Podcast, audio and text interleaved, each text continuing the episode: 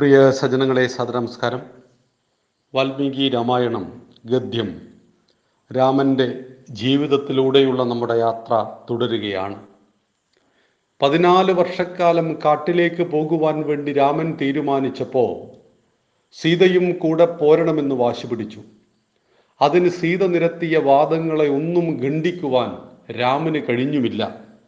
എന്നാൽ വനവാസം ദുഷ്കരമാണ് അവിടെ യാതൊരു സുഖവും ഉണ്ടാവില്ല എന്ന് മനസ്സുകൊണ്ടറിഞ്ഞ രാമൻ തന്റെ സഹധർമ്മിണിയെ ആ കഷ്ടപ്പാടിലേക്ക് കൂടെ ക്ഷണിക്കുവാൻ തയ്യാറാകുന്നില്ല. ഇത് വിവാഹം എന്ന് പറയുന്ന പവിത്രമായ നമ്മുടെ ചടങ്ങുണ്ട്. ഷോഡശ സംസ്കാരങ്ങളിൽ നമ്മളത് വ്യക്തമാക്കിയിരുന്നു. ഒരു പുരുഷനെടുക്കുന്ന പ്രതിജ്ഞയാണ് ഇന്നു മുതൽ നീ എന്റെ സഹധർമ്മിണിയാണ്. ധർമ്മകാര്യങ്ങൾ ഒന്നിച്ചു ചെയ്യുവാൻ നമുക്ക് ഒന്നിച്ചു ജീവിക്കാം.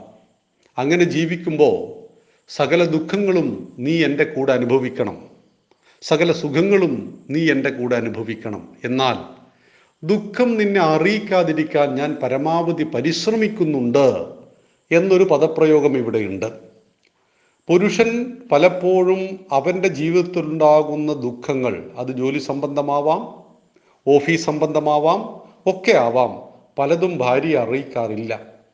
കാരണം ഞാൻ അനുഭവിക്കുന്ന ടെൻഷൻ എന്റെ ഭാര്യയ്ക്ക് കൂടി കൊടുത്തിട്ട് എന്റെ കുടുംബവും അത് ഷെയർ ചെയ്യുമ്പോൾ അവർക്ക് ഇതിനൊരു പരിഹാരമൊന്നും കാണാൻ കഴിയില്ലല്ലോ. നമ്മുടെ ഓഫീസിൽ ഒരു ടെൻഷൻ നമുക്കുണ്ട്. അത് ഭാര്യയോട് ഷെയർ ചെയ്താൽ ആ നമ്മുടെ ടെൻഷൻ അവളുടെ ടെൻഷൻ കൂടിയായി മാറി. അത് പരിഹരിക്കുവാൻ ഭാര്യയെ കൊണ്ട് സാധ്യമല്ല. ഓഫീസിലെ ടെൻഷൻ പരിഹരിക്കുവാൻ ഭാര്യയെ കൊണ്ട് സാധ്യമല്ല. അതുകൊണ്ട് എന്തിനാണ് വീട്ടിലിരുന്നു കൊണ്ട് അവളെ ദുഃഖിപ്പിക്കുന്നത് എന്ന ബോധം പല പുരുഷന്മാർക്കും ഇന്നും ഉണ്ട്. ഇതേ ബോധമായിരുന്നു ഭാവമായിരുന്നു ശ്രീരാമനും ഉണ്ടായത്. രാമൻ നിരത്തിയ വാദമുഖങ്ങളൊന്നും വിലപ്പോയില്ല. സീതയുടെ മനസ്സ് അവയൊന്നും അംഗീകരിക്കുവാൻ തയ്യാറായിരുന്നില്ല. എത്ര ദുഷ്കരമായ ജീവിത സാഹചര്യങ്ങളെയും തരണം ചെയ്യാൻ ഒരുങ്ങിയാണ് സീത നിൽക്കുന്നത് എന്ന് രാമന് ബോധ്യപ്പെട്ടു. ഇനി എതിർത്തിട്ട് കാര്യമില്ലെന്ന് അവ അദ്ദേഹം മനസ്സിലാക്കി. അവൾ പറയുന്നതിലും വാസ്തവമുണ്ട്. വൈദവ്യത്തെക്കാൾ ദുഃഖകരമാണ് വിരഹം. ഇപ്പം ഭർത്താവ് മരിച്ചുപോയി. അതിനേക്കാൾ ദുഃഖകരമാണ് വിരഹമെന്ന് രാമൻ ചിന്തിക്കുന്നു. അതും ഭർത്താവ് കാട്ടിൽ കഴിയുമ്പോൾ ഭാര്യ എങ്ങനെ സമാധാനത്തോടെ കൊട്ടാരത്തിൽ കഴിയും? അവളുടെ ഹൃദയത്തിന്റെ ഒരു ഭാഗം അടർത്തിയെടുത്തുകൊണ്ടേ തനിക്കു കാട്ടിൽ പോകാൻ പറ്റൂ. സാരമില്ല. പതിനാല് വർഷക്കാലം അവൾ പറഞ്ഞതുപോലെ എല്ലാം മറന്ന് കാട്ടിൽ കഴിയാം. ഒരു കണക്കിന് നാട്ടിലെ മനുഷ്യരെക്കാൾ എത്രയോ ഭേദമാണ് കാട്ടുമൃഗങ്ങൾ. ഇതൊക്കെ ഒരു ആശ്വാസത്തിനു വേണ്ടി രാമനോട് ആരൊക്കെയോ പറഞ്ഞു കൊടുത്ത. നമ്മൾ എങ്ങനെയാണ് ഒരാൾക്ക് കണ്ണ് നഷ്ടപ്പെട്ടു. അപ്പം അദ്ദേഹം പറയുകയാണ് എന്തിനാണ് ഈ ലോകത്ത് കാഴ്ച? എന്നൊക്കെ പറയുന്നു. അപ്പം രാമൻ ഇങ്ങനെയൊക്കെ പറയാൻ പാടുണ്ടോ എന്ന് നാം ചിന്തിക്കും. രാമൻ ഇങ്ങനെയൊക്കെ പറയുന്നത് കൊണ്ടാണ് രാമനെ നമ്മൾ സ്നേഹിക്കുന്നത്. കാരണം മനുഷ്യനാണ് രാമൻ. ആ മനുഷ്യനായ രാമൻ ആകാശം മുട്ടെ വളർന്ന് ദേവനായി മാറിയെങ്കിൽ ആ രാമന്റെ വഴി നമുക്കും സ്വീകരിക്കാം. ആകാശത്തിൽ നിന്നും ഇറങ്ങി വന്ന രാമനെ നമുക്കിഷ്ടമല്ല. ദേവൻ എന്ത് അത്ഭുതവും കാണിക്കാമല്ലോ. അദ്ദേഹം ദേവനാണ്. എന്നാൽ മനുഷ്യൻ ദേവനാകുമ്പോൾ നമുക്ക് ആ ദേവനെയാണ് നമുക്ക് ആവശ്യം. രാമൻ പറഞ്ഞു ശരി സീതേ നിന്റെ ഇഷ്ടം പോലെ. ഈ നിമിഷം മുതൽ കാഞ്ചനക്കൂട്ടിലടച്ച ഈ അരമനക്കിളി എന്നോടൊപ്പം സ്വതന്ത്രമായി പറങ്ങ പറക്കാൻ ഒരുങ്ങുകയാണ് രാമൻ പുഞ്ചിരി തൂകിക്കൊണ്ട് പറഞ്ഞു. പുറത്ത് ലക്ഷ്മണൻ കാത്തു നിൽക്കുന്നു എന്ന് ദാസി അറിയിച്ചു. രാമൻ പടികളിറങ്ങി താഴേക്ക് ചെന്നു. എല്ലാം തീരുമാനിച്ചു അല്ലേ ജ്യേഷ്ഠ? നിരാശയോടെ അവൻ ചോദിച്ചു. സന്തോഷത്തോടെ യാത്രയാക്കൂ ലക്ഷ്മണ ഞങ്ങൾ ഇരുവരെയും. രാമൻ മറുപടി നൽകി. ലക്ഷ്മണന്റെ മുഖത്ത് അത്ഭുതം വിടർന്നു ഞങ്ങളെന്ന് വെച്ചാൽ ഞാനും സീതാദേവിയും ഇനി പതിനാല് വർഷം കാട്ടിൽ രാമൻ നിസാരമട്ടിൽ പറഞ്ഞു എങ്കിൽ ഞാനും വരുന്നു. ക്രൂര മൃഗങ്ങൾ നിറഞ്ഞ കൊടുങ്കാട്ടിൽ നിങ്ങൾക്ക് തുണയായി കാവൽ നിൽക്കാൻ ഒരു അംഗരക്ഷകനായി ഈ അനുജനെയും കൊണ്ടുപോകൂ. എന്നും ജ്യേഷ്ഠന്റെ നിഴലായി നടന്ന് ശീലിച്ച ഈ ഉള്ളവന് ഒറ്റയ്ക്കിവിടെ കഴിയാനാവില്ല ലക്ഷ്മണൻ കരഞ്ഞുകൊണ്ട് പറഞ്ഞു. ഉണ്ണി നീ എന്നും കൂടെയുണ്ടാകണമെന്നാണ് എന്റെ ആഗ്രഹം. പക്ഷേ അച്ഛനമ്മമാരെ പരിചരിക്കുവാൻ ആരാണ് ഇവിടെ ഉള്ളത്? വൃദ്ധനായ നമ്മുടെ അച്ഛൻ ഇപ്പോൾ മാനസികമായി തളർന്ന നിലയിലാണ്. അമ്മമാരുടെ മനസ്സും ശോകമൂകമാണിപ്പോൾ.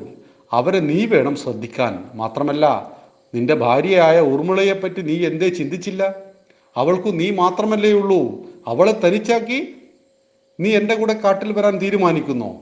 രാമൻ ലക്ഷ്മണനെ പിന്തിരിക്കാൻ ശ്രമിച്ചു. അവളെ ഞാൻ കണ്ടു തുടങ്ങിയിട്ട് അധിക കാലമായിട്ടില്ല ജ്യേഷ്ഠ. ജനിച്ച നാൾ മുതൽ കാണുന്ന ഈ മുഖം പിച്ച വെച്ചു നടന്ന കാലം തുടങ്ങിയപ്പോൾ ഞാൻ പിടയ്ക്കുന്ന ഈ ഈ പിടിക്കുന്ന ഈ കരങ്ങളുടെ ആശ്രയം അതൊന്നും എനിക്ക് ഉപേക്ഷിക്കാനാവില്ല. അവൾ തൽക്കാലം സാങ്ക്യാശത്തിലേക്ക് മടങ്ങട്ടെ അവളുടെ അച്ഛന്റെ അടുത്തേക്ക് മടങ്ങട്ടെ.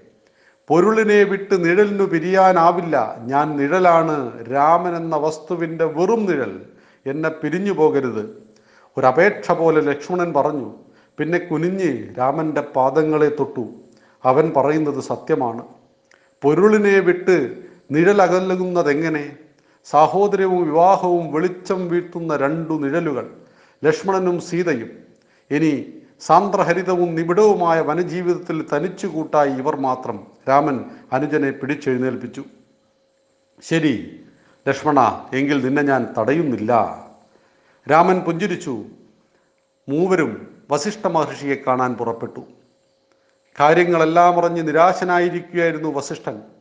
എല്ലാം ഇങ്ങനെയൊക്കെ നട നടക്കൂ എന്ന് അദ്ദേഹത്തിന് അറിയാം ഓരോ സംഭവങ്ങളും പ്രപഞ്ചത്തിന്റെ ഗതിക്കനുസൃതമായി മുൻകൂട്ടി നിശ്ചയിക്കപ്പെട്ടതാണ്. അത് മാറ്റാൻ നമുക്കാർക്കും സാധ്യമല്ല. അതുകൊണ്ട് തന്നെ വരാനുള്ളത് വഴിയിൽ തങ്ങില്ല എന്ന് പറഞ്ഞതുപോലെ നമ്മുടെ എല്ലാം ജീവിതത്തിൽ അനുഭവിക്കേണ്ട കാര്യങ്ങൾ ഏത് അവസരത്തിലും വരും. അതിനെ സ്വീകരിക്കുവാൻ നമ്മൾ മാനസികമായിട്ട് തയ്യാറാവണം. ചിലപ്പോൾ അത് സുഖമാവാം മറ്റു ചിലപ്പോൾ ദുഃഖമാവാം. ചിലപ്പോൾ ജയമാവാം മറ്റു ചിലപ്പോൾ പരാജയമാവാം. ഒക്കതിനെയും ഒരുപോലെ അനുഭവിക്കുവാൻ എനിക്ക് കാലം കൽപ്പിച്ചിട്ടുണ്ട് എന്ന് മനസ്സിൽ ഉറപ്പിച്ച് ബോധ്യപ്പെടുക. രാമൻ എന്നത് അയോധ്യയുടെ ഭരണം നിയന്ത്രിക്കുന്ന വെറുമൊരു മനുഷ്യജന്മം മാത്രമല്ല. കാലം ആവശ്യപ്പെടുന്ന മറ്റു ചില ധർമ്മങ്ങൾ പാലിക്കപ്പെടുവാൻ കൂടിയുള്ള പിറവിയാണത്. ഓരോ ജീവനും അങ്ങനെ ചില ധർമ്മങ്ങൾ നിറവേറ്റതുണ്ട്. പലതും ആലോചിച്ച് ധ്യാനമണ്ഡപത്തിന്റെ ഏകാന്തതയിലിരിക്കുമ്പോൾ രാമലക്ഷ്മണർ അവിടേക്ക് വന്നു. അവർ വസിഷ്ഠ മഹർഷിയുടെ പാദങ്ങളിൽ പ്രണമിച്ചു. മൂന്ന് ജീവിതങ്ങൾ കാട്ടിലേക്ക് അല്ലേ? മഹർഷി പാതിയടച്ച മിഴിയോടെ ചോദിച്ചു. മൂന്ന് പേർ അതെങ്ങനെ അങ്ങേക്ക് മനസ്സിലായി? ലക്ഷ്മണൻ അത്ഭുതപ്പെട്ടു. പരസ്പരം ബന്ധിക്കപ്പെട്ടവരാണ് നിങ്ങൾ. ഒരിക്കലും വേർപെടുത്താത്ത ജന്മാന്തര ബന്ധം അതെനിക്കറിയാം. വസിഷ്ഠൻ മിഴികൾ തുറന്ന് കൈകൾ ഉയർത്തി അനുഗ്രഹിച്ചു. എല്ലാം മംഗളമായി നടക്കും. നാം ഒന്നും ചെയ്യുന്നില്ല. കാലമാണ് നമ്മെ നയിക്കുന്നതും ചലിപ്പിക്കുന്നതും. അത് തിരിച്ചറിയുമ്പോൾ മനസ്സ് ശാന്തമാകുന്നു. പ്രതിസന്ധികളെ തരണം ചെയ്യുവാനുള്ള ഊർജം നമുക്ക് ലഭിക്കുന്നു. കാനനം അയോധ്യയേക്കാൾ ശാന്തിയും സമാധാനവും നിങ്ങൾക്ക് നൽകും. പക്ഷേ പറയാൻ വന്നത് പൂർത്തിയാക്കാതെ ഭാ ഭാവിയിലേക്ക് ഉറ്റുനോക്കുന്നത് പോലെ അല്പനേരം മിഴിയടച്ചിരുന്ന വസിഷ്ഠൻ പിന്നെ ഒരു പ്രവചനം പോലെ തുടർന്നു. ആയുധങ്ങൾ കരുതിക്കൊള്ളുക. ഒരു മഹായുദ്ധം ഞാൻ മുന്നിൽ കാണുന്നു. ശത്രു നിസ്സാരനല്ല. നിഴലുകളൊന്നിനെ അവനെടുക്കും വിവേകത്തോടെ പ്രവർത്തിച്ച് അതിനെ വീണ്ടെടുക്കണം. പോവുക. മാതാപിതാക്കളെ കണ്ട് യാത്ര അനുമതിയും അനുഗ്രഹവും വാങ്ങി യാത്ര തുടരുക.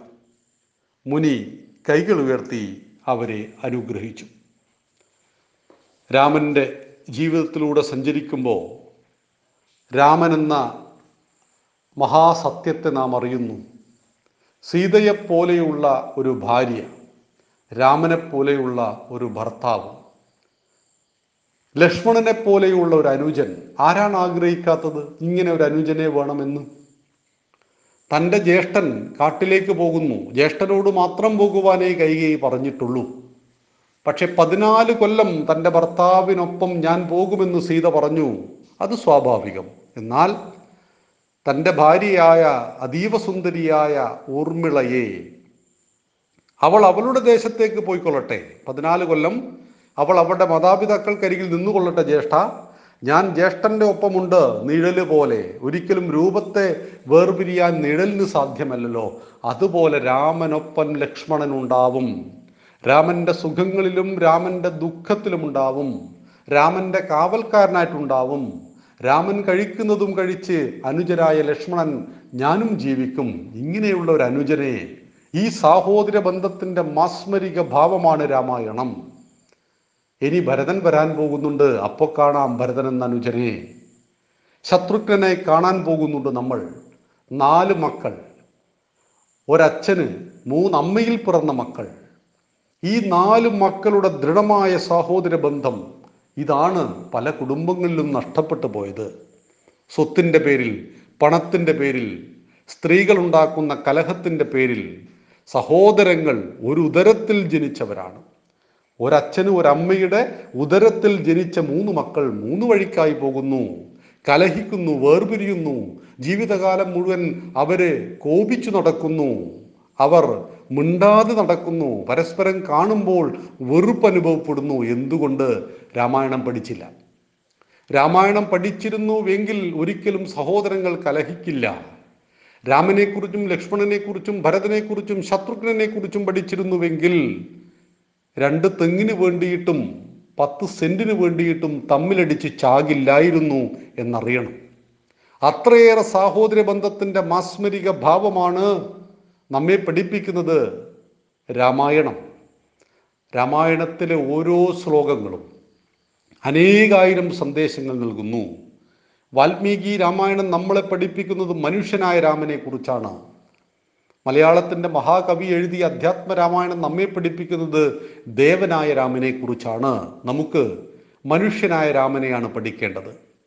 വാൽമീകി മഹർഷി ഒരത്ഭുതവും രാമനിലൂടെ കാണിക്കുന്നില്ല.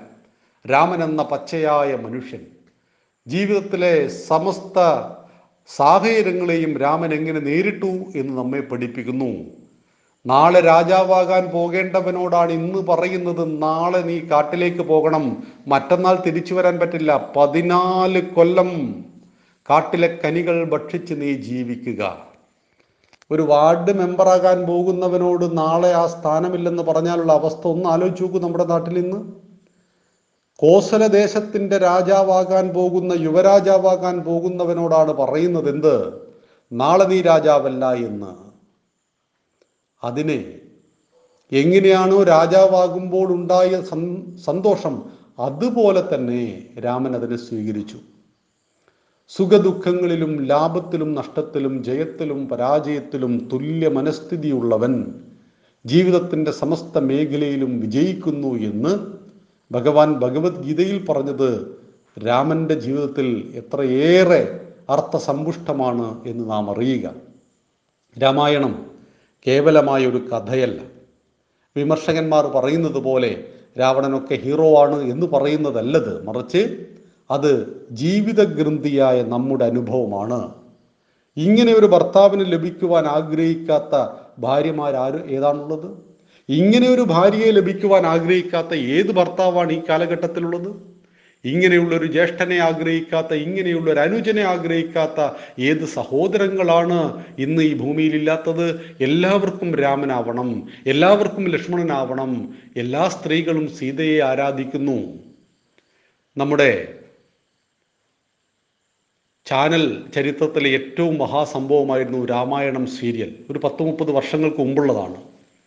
ആ രാമായണം സീരിയൽ സീതയായി അഭിനയിച്ച സ്ത്രീക്ക് പിന്നീട് പുറത്തിറങ്ങാൻ കഴിഞ്ഞിട്ടില്ല. പുറത്തിറങ്ങി സഞ്ചരിക്കുമ്പോഴേക്കും ആയിരക്കണക്കിന് സ്ത്രീകൾ ആ നടിയുടെ കാൽക്കീഴിൽ വന്ന് വീഴുമായിരുന്നു. സീതയായി അഭിനയിച്ചതാണ്.